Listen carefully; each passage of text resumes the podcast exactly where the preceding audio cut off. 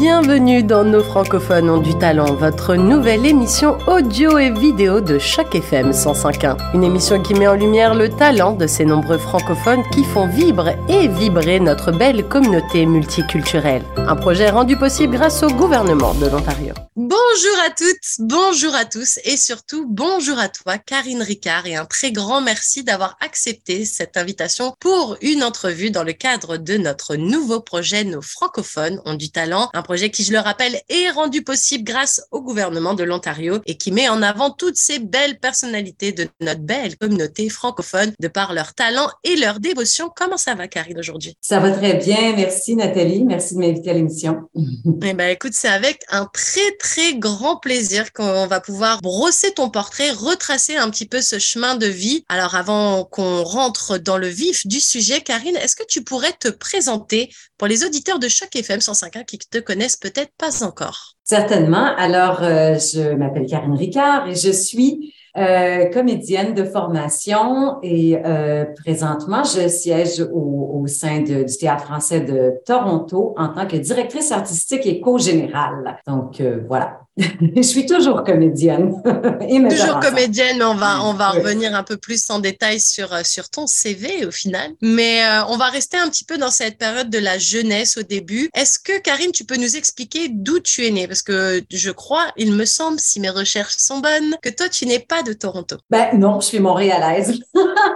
Alors, euh, voilà, le secret est révélé. Euh, oui, je suis née sur l'île de Montréal et puis euh, je suis arrivée à Toronto il y a, je crois, ça fait quand même euh, 16 ou 17 ans. J'arrive plus à me souvenir exactement. J'ai l'impression que ça fait tellement longtemps que on dirait que je... Oui, voilà. Donc, je pense que ça fait 16 ou 17 ans, mais euh, je suis originaire de Montréal, de l'ouest de Montréal. Justement, toujours dans cette période un petit peu de l'enfance, de ton époque à Montréal, est-ce que tu te rappelles d'un je dis toujours un, mais ça peut être plusieurs souvenirs d'enfance, des moments qui t'ont marqué quand tu étais plus petite et que tu étais sûrement encore à Montréal. Du coup, est-ce que tu as quelque chose qui te revient en tête et que tu voudrais partager avec les auditeurs de Choc FM 105 euh, ben, Le premier souvenir qui me, qui me vient en tête de mon enfance, c'est euh, mon grand-père était euh, chauffeur de taxi et euh, il avait aussi un magasin de fruits et légumes à l'époque. C'était quelqu'un de très, très social et j'étais sa première petite fille. Donc, il me, il me traînait partout euh, quand il y avait le temps, évidemment. Et puis, euh, je me souviens qu'il euh, y avait toujours un restaurant dans lequel il allait. Et mon grand-père connaissait tout le monde, tout le monde de la, la petite ville de Ville-Saint-Pierre et des alentours, euh, Saint-Henri, la Chine, la Salle.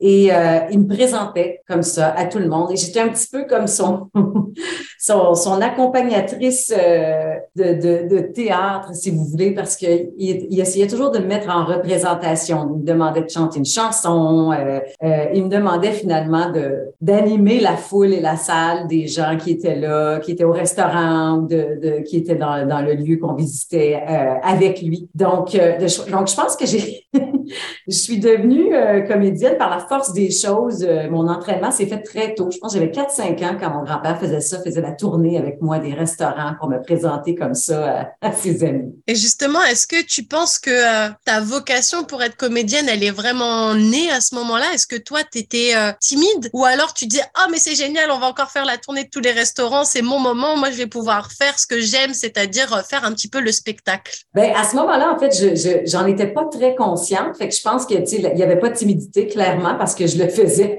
euh, et je le faisais volontairement, volontiers, apparemment. Et c'est drôle parce que je pense que la timidité, pour moi, c'est venu plus après quand je suis arrivée à l'école euh, et que là, on est plus conscient de qui on est, de qui, euh, de qui on est par rapport aux autres aussi. Et, et, c'est revenu plus tard, c'est revenu peut-être vers le secondaire, mon désir de vouloir, euh, de vouloir faire du théâtre, de vouloir jouer, de vouloir euh, m'exprimer de cette façon-là. Mais, mais il y a une une portion du primaire où est-ce que euh, j'étais en effet timide. Donc, j'étais vraiment extravertie dans la petite enfance, introvertie euh, dans l'âge scolaire, puis après, c'est revenu, c'est remonté à la surface, ce désir de, de vouloir raconter une histoire. Et justement, est-ce que ce désir de vouloir raconter une histoire, ça t'est venu euh, assez jeune? Est-ce que plus jeune, déjà, tu te projetais à te dire, hm, moi, j'aime bien faire l'actrice, j'aime bien endosser des rôles, j'aime bien jouer quelqu'un d'autre? Ou alors, tu te rêvais peut-être à autre chose? Chose, un métier un peu plus entre guillemets classique, dans un bureau ou hôtesse de l'air ou peu importe. Mais oh est-ce que ton rêve c'était déjà ça? Non, c'était, il y avait absolument pas. Je veux dire, comme toutes les petites filles, je pense qu'on a toutes euh, joué à, l'enseignante. Hein. On aimait ça, elle créait les tableaux.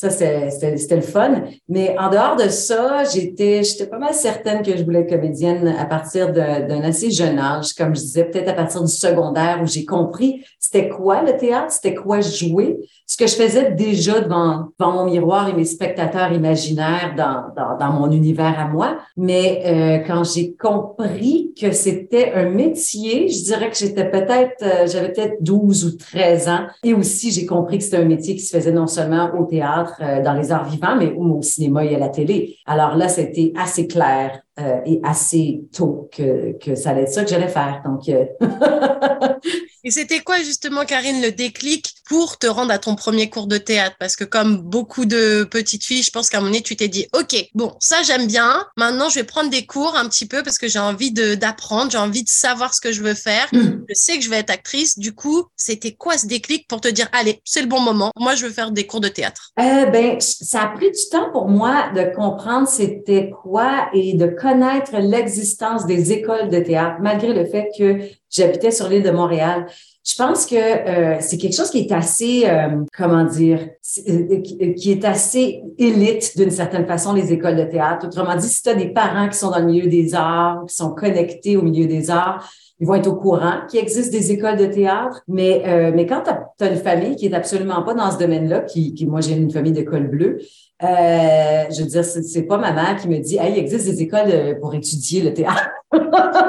donc, donc non, ça a été plutôt euh, au Cégep, euh, où est-ce que je faisais partie d'une troupe de théâtre qui était déjà existante, et j'étais dans un programme d'art et lettres, donc c'est là que j'ai appris pour la première fois par d'autres étudiants qui avaient des écoles de théâtre qu'on pouvait auditionner et qu'il y avait des écoles finalement qui formaient les comédiens, les metteurs en scène et les artistes. Mais c'était pas euh, ça, ça a pris du temps avant que je sois au courant que ça existait. Justement, une fois que tu es au courant, que tu t'inscris à cette école et que tu commences les cours de théâtre, est-ce que tu te rappelles de ces premiers cours, la sensation que tu as eue de dire ah ça y est, je fais partie d'une troupe de théâtre, je suis dans une école spécialisée, je vais pouvoir entre guillemets, commencer à pouvoir toucher à mon rêve? Euh, ben oui, quand, euh, quand j'ai eu ma réponse que j'étais acceptée dans une école de théâtre, c'était comme, euh, wow, une des plus belles choses qui m'était jamais arrivée. De un, ça te donne une confirmation que c'est pas juste dans ta tête et que tu as peut-être du talent ou tu peut-être, c'est peut-être la bonne voie pour toi. C'est une confirmation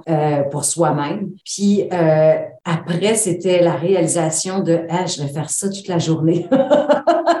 ça existe vraiment une école où est-ce que tu, passes la journée à être euh, un artiste et à, faire et à créer. Euh, ça, c'était euh, la réalisation de ça était fantastique. Puis maintenant, quand je suis arrivée et que j'ai réalisé que c'était vraiment ça qu'on faisait, qu'on avait des cours de voix, qu'on avait des cours de littérature, qu'on avait des cours de jeu, bien entendu, d'improvisation, qu'on avait des cours de diction et de mise en scène, que tout tournait autour de ça, ben j'étais au paradis, disons. Est-ce que tu te rappelles un des premiers rôles que tu as endossé grâce à cette école? Oui, j'ai, fait les Muses orphelines. Je me souviens pas du nom exact euh, du personnage, mais euh, c'était euh, un texte qui, un personnage qui était très proche de, qui ressemblait à des personnages que j'avais côtoyés euh, dans ma famille et autour de ma famille. Donc, euh, c'était vraiment le fun de faire ce personnage-là parce que j'avais l'impression d'avoir toutes les, euh, euh, j'avais l'impression d'avoir, d'avoir toute l'inspiration et de simplement avoir à imiter un peu ce que j'avais vu dans des comportements de membres de ma famille ou de l'entourage de ma famille. J'ai pas le nom en ce moment du personnage, mais c'est un des personnages principaux dans le dans les Muses orphelines. Et est-ce que c'est un truc justement que tu as gardé tout au long de ta carrière de euh, de t'inspirer un petit peu de toutes les mimiques, les petites gestuelles, les les façons de parler? Parce qu'on a tous des petits tocs de langage, on s'en rend compte que quand on se fait filmer, on se dit mais non, je parle pas du tout comme ça puis après on te filme et on t'entend dire plein de mots en répétition parce que c'est tes trucs. Justement, est-ce que voilà, est-ce que toi c'était ta façon d'appréhender un rôle de juste justement analyser le personnage et dire oh mais cette personne elle me fait penser à machin ou à truc que je connais et je vais justement m'en inspirer pour sortir l'essence de ce truc là pour faire ce personnage absolument puis même encore aujourd'hui J'ai un plaisir fou à observer les gens dans le métro, euh, à observer les types de personnalités, à m'imaginer qui ils sont.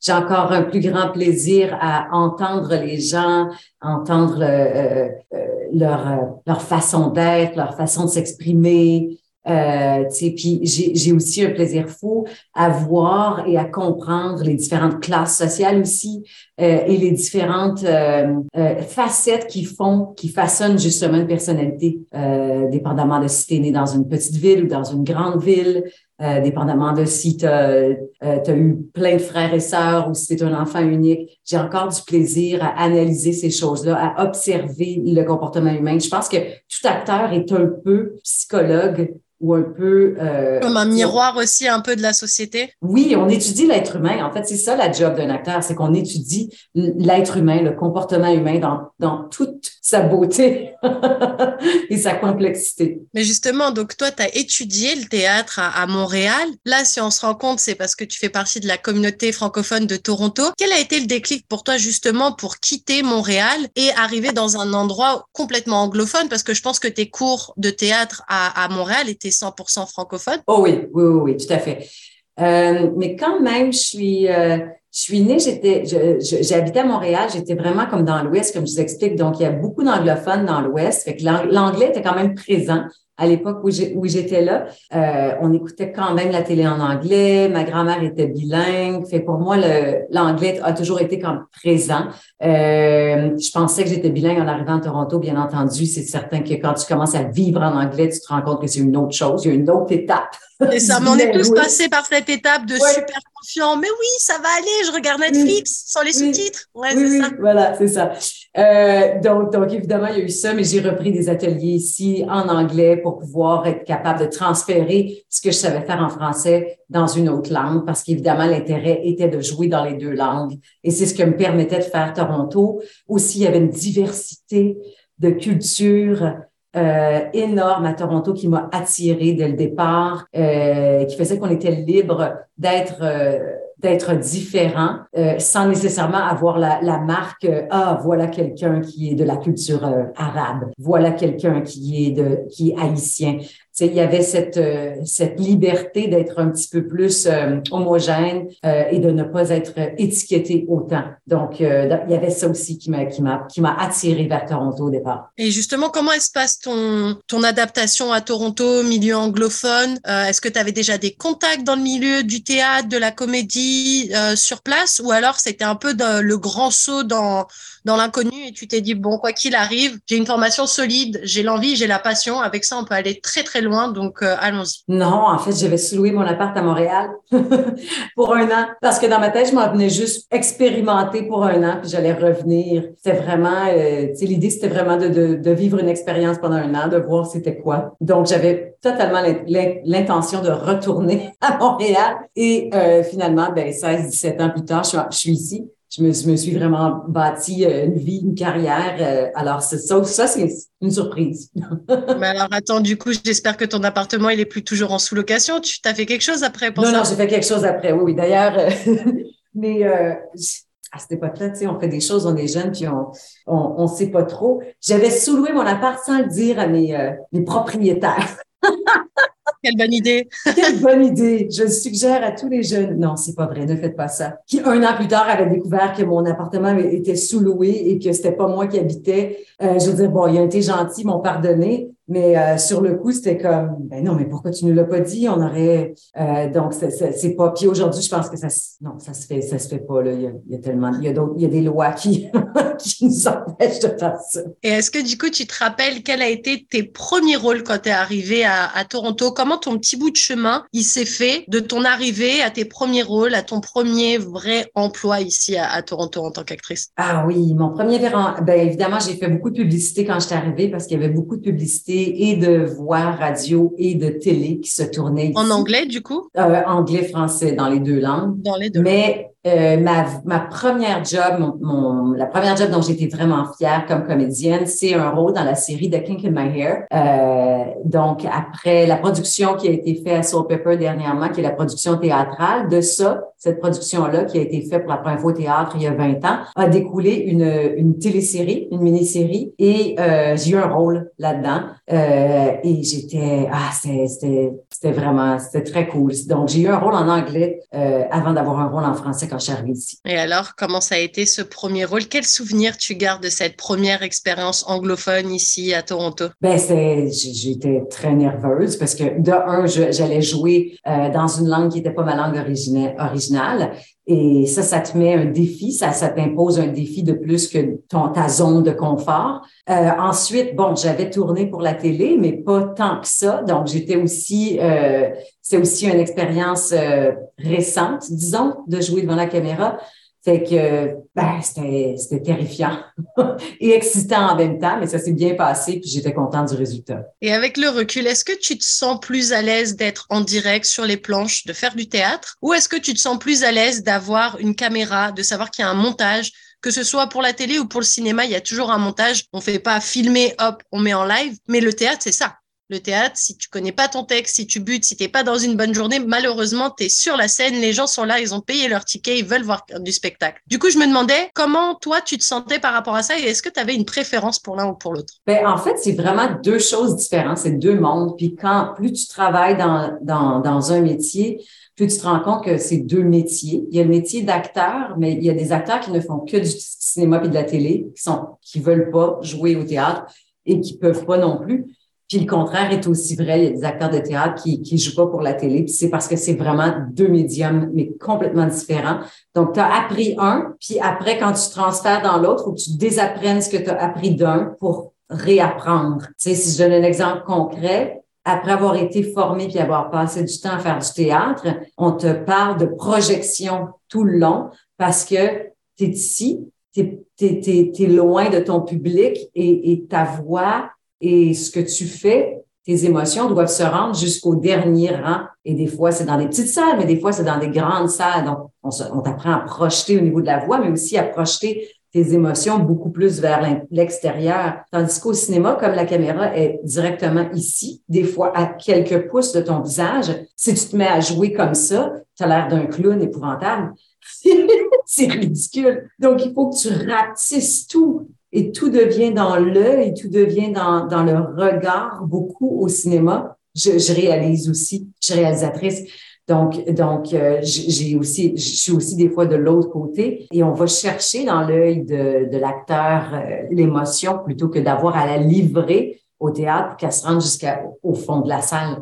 Fait que c'est deux métiers, en fait. C'est comme, faut que tu apprennes les deux si tu as envie de faire les deux. Maintenant, ma préférence à moi, euh, je dirais que je me sens plus en contrôle au théâtre parce que c'est moi qui fais le montage au théâtre. Oui, c'est vrai. Il y a une possibilité qu'on oublie notre texte, mais en même temps, c'est toi qui es en contrôle de savoir où est-ce que tu vas, quel, quel take ça va être aujourd'hui, quelle prise ça va être aujourd'hui, dans quel état euh, tu es, puis ça va être quoi que tu vas livrer, ça va être ça, puis c'est un échange avec le public qui est là live. Fait que t'es pas tout seul, tu es vraiment en train de parler, c'est une conversation avec le public. Tandis que le cinéma, c'est très froid, dans le sens que tu même si tu dis une blague, t'as pas tout de suite la réaction, alors qu'au théâtre, tu dis quelque chose de drôle, le, le public réagit et limite toi dans ta dans ton dans ton acting, tu sais que tu dois marquer des pauses parce qu'à un moment donné, ça va rire ou ça va réagir. Au cinéma, au final, comme tu disais, tu es juste avec une caméra qui a ça de ton visage. Mmh. Puis le puis le rire du, du public ou le silence profond que tu sens et que tu, tu peux presque palper, euh, c'est de l'énergie. Et c'est de l'énergie qu'on reçoit les acteurs qui nous nourrit. Donc, c'est pour ça que je dis que c'est une conversation au théâtre. C'est que tu te nourris de l'écoute du public, de la concentration, du fait que tu les entends rire ou murmurer ou que tu les entends, euh, certains publics vont être plus vocales, vont, vont réagir. Donc, tu as quelque chose sur lequel te, te nourrir. Euh, le cinéma, c'est très froid. Tu n'as aucune idée de ce que tu es en train de faire, de si c'est bon ou mauvais. Tu que le réalisateur, s'il porte attention à ce que tu joues, parce que souvent, le réalisateur est préoccupé par des détails techniques d'angle de, caméra, d'éclairage, de micro et de son histoire au complet. Donc, il y a des fois où tu n'as même pas un commentaire de, du réalisateur qui va dire euh, c'est très bon, Karine, ou ça, tu sais, des fois, ça va être juste OK, moving on. Tu sais, ça, ça veut dire que le réalisateur a ce qu'il a, il a ce qu'il a besoin. Fait que toi, l'acteur, tu es comme bon, ben, j'imagine que ça doit être correct. Mais justement, toi, avec ton œil, parce que tu l'as mentionné justement que tu étais aussi réalisatrice, du coup, je me demandais, est-ce que l'exercice, il n'est pas différent pour toi en tant que réalisatrice parce que tu as l'œil et la vision de l'actrice, en fait? Tu vois, quand tu dis, par exemple, bon, je suis euh, sur un tournage, on me dit, bon, coupé, c'est bon, next scène, et que tu dis, c'était bon, est-ce que j'étais bien, est-ce que c'était vraiment ce qu'il voulait, parce que toi, tu as à cœur de jouer ton rôle de la meilleure manière possible. Si on t'aiguille pas exactement comme tu le veux, bah, c'est toujours un peu difficile. Du coup, je me demandais quand, quand c'est l'inverse, quand c'est toi qui es derrière la caméra et que tu guides tes acteurs, est-ce que justement tu gardes en tête ce truc de attends, je vais plus les guider parce que moi, en tant qu'actrice, si j'avais été sur ce set, j'aurais eu besoin d'avoir telle ou telle direction? Absolument. Je pense qu'il y a différents types de réalisateurs, réalisatrices.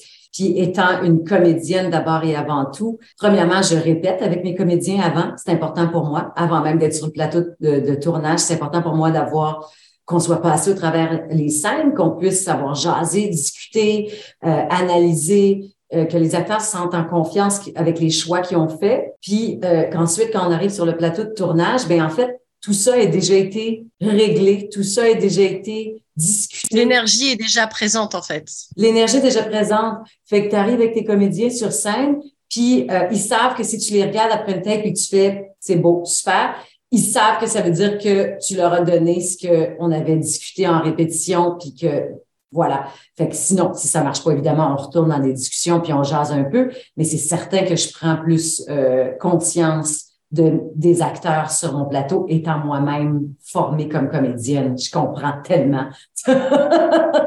Alors, on va aussi parler du théâtre français, le théâtre français de Toronto. Alors, euh, pour les auditeurs de Choc FM qui n'y sont jamais allés, allez-y, rendez-vous dans cet endroit. Déjà, c'est super. Il y a toujours des sous-titres. Ça pense à tout le monde. On peut y aller avec des gens qui sont pas francophones, des francophiles, ou alors des gens complètement anglophones, parce que quoi qu'il arrive, c'est pris en compte ce truc-là, que c'est joué en français, mais qu'il y a toujours une assistance pour euh, faire en sorte que la pièce soit comprise par tout le monde. À quel moment ça se fait cette rencontre avec le théâtre euh, français de Toronto?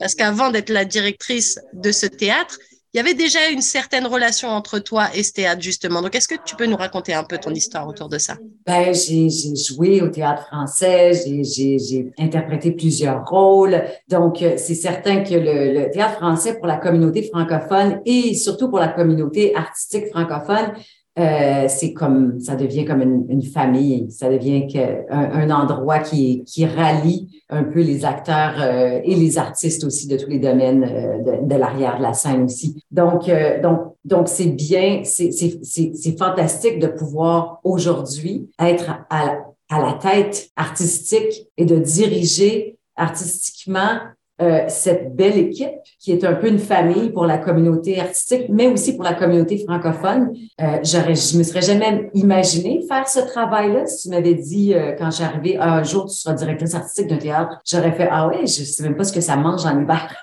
Qu'est-ce que ça fait? tu sais, mais, mais maintenant, c'est, c'est très clair et, et, et pour moi, c'est un honneur. C'est un honneur d'être là. C'est un honneur qu'on me fasse confiance pour être et pour faire ce, ce ce métier-là et ce, pour être à la tête de ce bateau-là, si vous voulez, et de, voilà, qu'on fasse confiance au fait que je vais respecter qu'est-ce qui existait déjà au théâtre français, mais aussi amener mes idées, amener des idées nouvelles et euh, soutenir les artistes qui gravitent autour du théâtre français pour qu'ils puissent continuer de travailler ici. Ça a été quoi ta réaction? Justement, parce qu'il me semble, si j'ai bien fait mes petites recherches, que tu es à la tête de ce beau théâtre français de Toronto depuis euh, le 1er juillet 2021, donc ça fait un petit bout maintenant déjà. Mhm. Et euh, je me demandais quelle a été ta réaction quand tu as annoncé que c'était toi qui voulais pour ce poste? Euh, ben, j'ai dû passer les entrevues. j'ai passé les entrevues comme, comme d'autres. et quand j'ai eu le poste, euh, ben, j'ai été folle de joie, mais en même temps, c'est venu instantanément, c'est venu en même temps avec une extrême, un vertige énorme de faire comme, oh, OK, ah, c'est très cool, mais maintenant, faut, faut assurer. Faut faire, faut assurer. Voilà. Euh, donc, donc, oui. Donc, c'était ça la réaction. C'était, j'avais l'impression d'être dans les montagnes russes. mais j'aime les montagnes russes. Alors, ça allait. C'était un défi que je trouvais comme euh, qui était raisonnable et, qui me convenait tout à fait. Et puis euh, voilà. L'autre chose aussi qu'il faut dire, c'est que quand j'ai eu la nouvelle, on était encore en pleine pandémie. Et euh, Joël, euh, mon prédécesseur, euh, a quand même continué à rester avec moi pendant six mois à temps partiel pour pour me former, pour qu'on puisse comme oui main dans la main mettre voilà. ce truc en, marche petit à petit. C'est ça, exactement.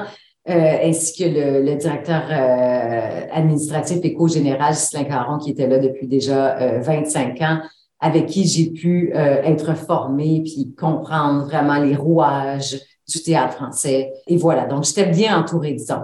Est-ce que justement le défi, n'était pas un peu euh, stressant dans la mesure où tu voulais quand même garder cette casquette d'actrice, cette casquette de réalisatrice Tu n'as qu'une tête, quand bien même euh, magnifique, il y en a qu'une, et mettre plusieurs chapeaux sur une seule et même tête, c'est toujours un peu difficile.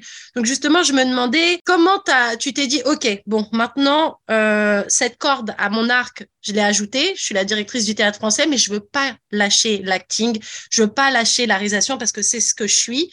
Comment tu as réussi à jongler avec toutes ces balles en même temps? Ben, j'essaie encore de jongler avec ça. je suis encore là-dedans. Euh, j'ai pas encore trouvé l'équilibre parfait. Par contre, c'est important pour moi quand, euh, on a regardé l'entente, euh, c'est que ça devait faire partie de mon travail que je puisse faire une mise en scène ou que je puisse continuer à jouer. Au travers, le travail de directrice artistique, ça comprend ça, ça comprend de faire des mises en scène, mais aussi, c'est important pour moi que je, puisse avoir la flexibilité de pouvoir accepter autre chose à l'extérieur. Euh, donc, euh, donc, continuer à jouer. Comme par exemple, je, je euh, j'ai fait Paris Paris, la série télévision, euh, la série télé, pardon. Et puis, euh, je, je voulais continuer à être une comédienne, mais aussi une réalisatrice et une metteur en scène qui sont les choses que je faisais avant d'être directrice artistique. Maintenant, euh, je dirais qu'encore aujourd'hui, c'est difficile pour moi de, de, faire une balance. Il y a des choses que je trouve des fois qui sont délaissées. oui, parce qu'on peut pas être au four et au moulin, comme dit l'expression, malheureusement. Même si tu as à cœur de tout vouloir bien faire, il y a mm-hmm. forcément quelque chose où tu vas être un peu moins à 100% parce que tu peux pas être à 100% partout. Voilà. Fait que j'accepte en ce moment de faire euh, ce que je peux à la fois, puis de relever un défi à la fois, comme ou deux, mais pas plus euh, en général. Donc, en ce moment, par exemple, euh, je travaille sur mon prochain spectacle euh, comme comédienne euh, qui va être présentée au TFT, qui s'appelle Crawl Space, une vraie, de vraie histoire d'horreur immobilière, qui va être présentée ici du 19 avril au 25 euh, avril prochain. Et euh, c'est un c'est un spectacle dans lequel je vais jouer et sans être un one woman show parce qu'on est deux comédiennes, j'ai énormément énormément de textes euh, et je suis présente sur la scène tout le long. Donc déjà ça c'est gros en plus que de continuer à euh, à faire tout tout ce que tout ce qu'être euh, directrice artistique comprend. Donc ça veut dire que en ce moment je suis concentrée là-dessus et je peux pas faire de la mise en scène en plus puis de la réalisation. Fait que tu sais, j'y vais à projet projet par projet. Je me dis, ben là, en ce moment, c'est ça. En ce moment, je joue et je continue à faire ma job au théâtre français. Puis euh, à l'automne, ben, ça sera autre chose. Mais justement, avant qu'on se, qu'on se quitte, Karine, est-ce que tu peux nous parler un petit peu de l'actualité du théâtre français? Qu'est-ce qui va s'y passer dans les prochaines semaines, dans les prochains mois? Où est-ce que les gens ils peuvent acheter leurs billets? Bref, toutes mhm. ces petites informations pratiques que les gens ne connaissent pas forcément s'ils se rendent pas expressément sur le site du euh, Théâtre français de Toronto. Alors, euh, ils peuvent aller euh, sur le site du Théâtre français www.théâtrefrançais.com et aller acheter leurs billets en vente ou ils peuvent simplement téléphoner au Théâtre français à la billetterie pour pouvoir avoir des billets. Ce qu'il y a de nouveau cette année, euh, c'est qu'on a des pay what you uh, what you want. Fait que donc on a 24 heures à l'avance. Si vous allez en ligne, vous pouvez acheter un billet euh, à un prix vraiment modique. Donc euh, pour une somme vraiment modique. Donc ça c'est, je pense que c'est c'est la tendance aussi pour plusieurs théâtres. que ça ça permet un moyen pour les gens après la pandémie, en ces périodes d'inflation, de pas couper la culture aussi peut-être et de continuer d'aller au théâtre, de voir des vrais spectacles en vrai et pas juste de s'affaler sur son canapé et changer la chaîne, quoi. Voilà, exactement. Ça permet pour, euh, pour 10 dollars de pouvoir voir un spectacle, de pouvoir vivre une expérience parce que c'est ça la différence avec les arts vivants et Netflix je je vais pas dire en tout cas c'est ce que je veux dire. N'importe quelle plateforme de streaming. n'importe quelle plateforme de streaming c'est que on, on, on, vit une expérience quand on vit au théâtre. Premièrement on échange avec les gens euh, avant et après et euh, c'est une sortie. On a besoin de ça on est humain on s'en est rendu compte pendant la pandémie que c'était important d'échanger. Donc euh, donc voilà. Et les deux prochaines expériences qu'on propose au théâtre français sont encore plus interactives pour le public. Euh, le concierge euh, qui va être euh, présenté euh, à partir du 7 mars prochain jusqu'au 25 mars, je crois. Le concierge est une pièce in situ, c'est-à-dire qu'on suit ce personnage-là dans une école pendant qu'il travaille. Donc, le public, petite jauge, seulement 15 personnes à la fois se promènent avec le concierge doit même peut-être s'habiller euh, différemment. Euh, tout est fourni direct sur, place et si vous allez sur le site, vous allez comprendre comment ça fonctionne, le spectacle du concierge. Euh, donc, euh, donc, je vous invite à aller voir ça. Puis après Crossface, le spectacle dans lequel je vais jouer, c'est un spectacle cabaret et on brise le quatrième mur. Donc, les gens sont, sont vraiment, je vous dirais pas qu'ils sont invités sur scène, mais je dirais que moi, je sors de scène et je brise ce quatrième mur-là pour aller rencontrer les gens dans la salle. Donc, c'est deux spectacles qui sont vraiment interactifs. Et ça, ben, c'est, ça fait ça fait quelque chose de différent euh, à faire que de d'être devant un écran plat. justement, c'est quelque chose que tu voulais amener, ce truc de connexion justement après avoir passé toute cette période de pandémie où les gens étaient complètement déconnectés les uns des autres, justement mettre en place ces spectacles où le public intervient, quand bien même à plus ou moins grande échelle, mais je veux dire que le public ait sa part et soit limite à, l'affiche, au casting aussi, puisque les gens participent légèrement. Est-ce que ça faisait partie justement de ton envie, toi, en tant que directrice artistique? Ben, euh, écoute, je suis aussi, je suis les tendances, tu sais. Et, et, je pense qu'il y a ce besoin-là de plus en plus. Oui, on va toujours apprécier un théâtre qui est classique. De, de, quand je dis classique, je parle pas de l'époque classique, mais bien, tu sais, avec une scène à l'italienne. Euh, et on va continuer d'en présenter au théâtre français. D'ailleurs, on aura Vache de Musical qui va être présenté aussi au mois de mai. Mais, euh, mais je pense aussi qu'on a, on a envie de mélanger les expériences et que euh, une expérience qui est complètement interactive, euh, c'est différent. On se sent impliqué comme spectateur. On se sent peut-être appelé ou on sent qu'on on est allé faire une activité théâtrale plutôt que d'être allé euh, voir un spectacle où est-ce qu'on est juste spectateur. Donc, euh, donc oui, je, je, regarde autour. Je, vois aussi euh, qu'on n'est pas les seuls à le faire et que ça va être de plus en plus présent. Eh ben, écoute, merci beaucoup, Karine, pour toutes ces précisions sur euh, les nouveautés et tout ce qui attend euh, les spectateurs du théâtre français de Toronto. Je rappelle que toutes les informations peuvent être retrouvées sur le site internet du théâtre français de Toronto. Et comme Karine l'a expliqué aussi, vous pouvez juste décrocher votre téléphone et parler à quelqu'un, quelqu'un de la billetterie qui sera ravi de vous renseigner sur tous les prochains spectacles et sur ce, truc de payer ce que vous voulez aussi. Je trouve que c'est une superbe initiative parce qu'il y a des fois, il y a des gens qui ont envie mais qui n'ont pas forcément les ressources nécessaires financièrement pour pouvoir se rendre au spectacle. Donc, je trouve que c'est une super initiative. En tout cas, merci beaucoup, Karine Ricard, de t'être prêtée au jeu de ce portrait de nos francophones ont du talent, un projet qui, je le rappelle, est rendu possible grâce au gouvernement de l'Ontario. Encore un grand merci, Karine, et à très bientôt. Merci, Nathalie. au revoir. Au revoir.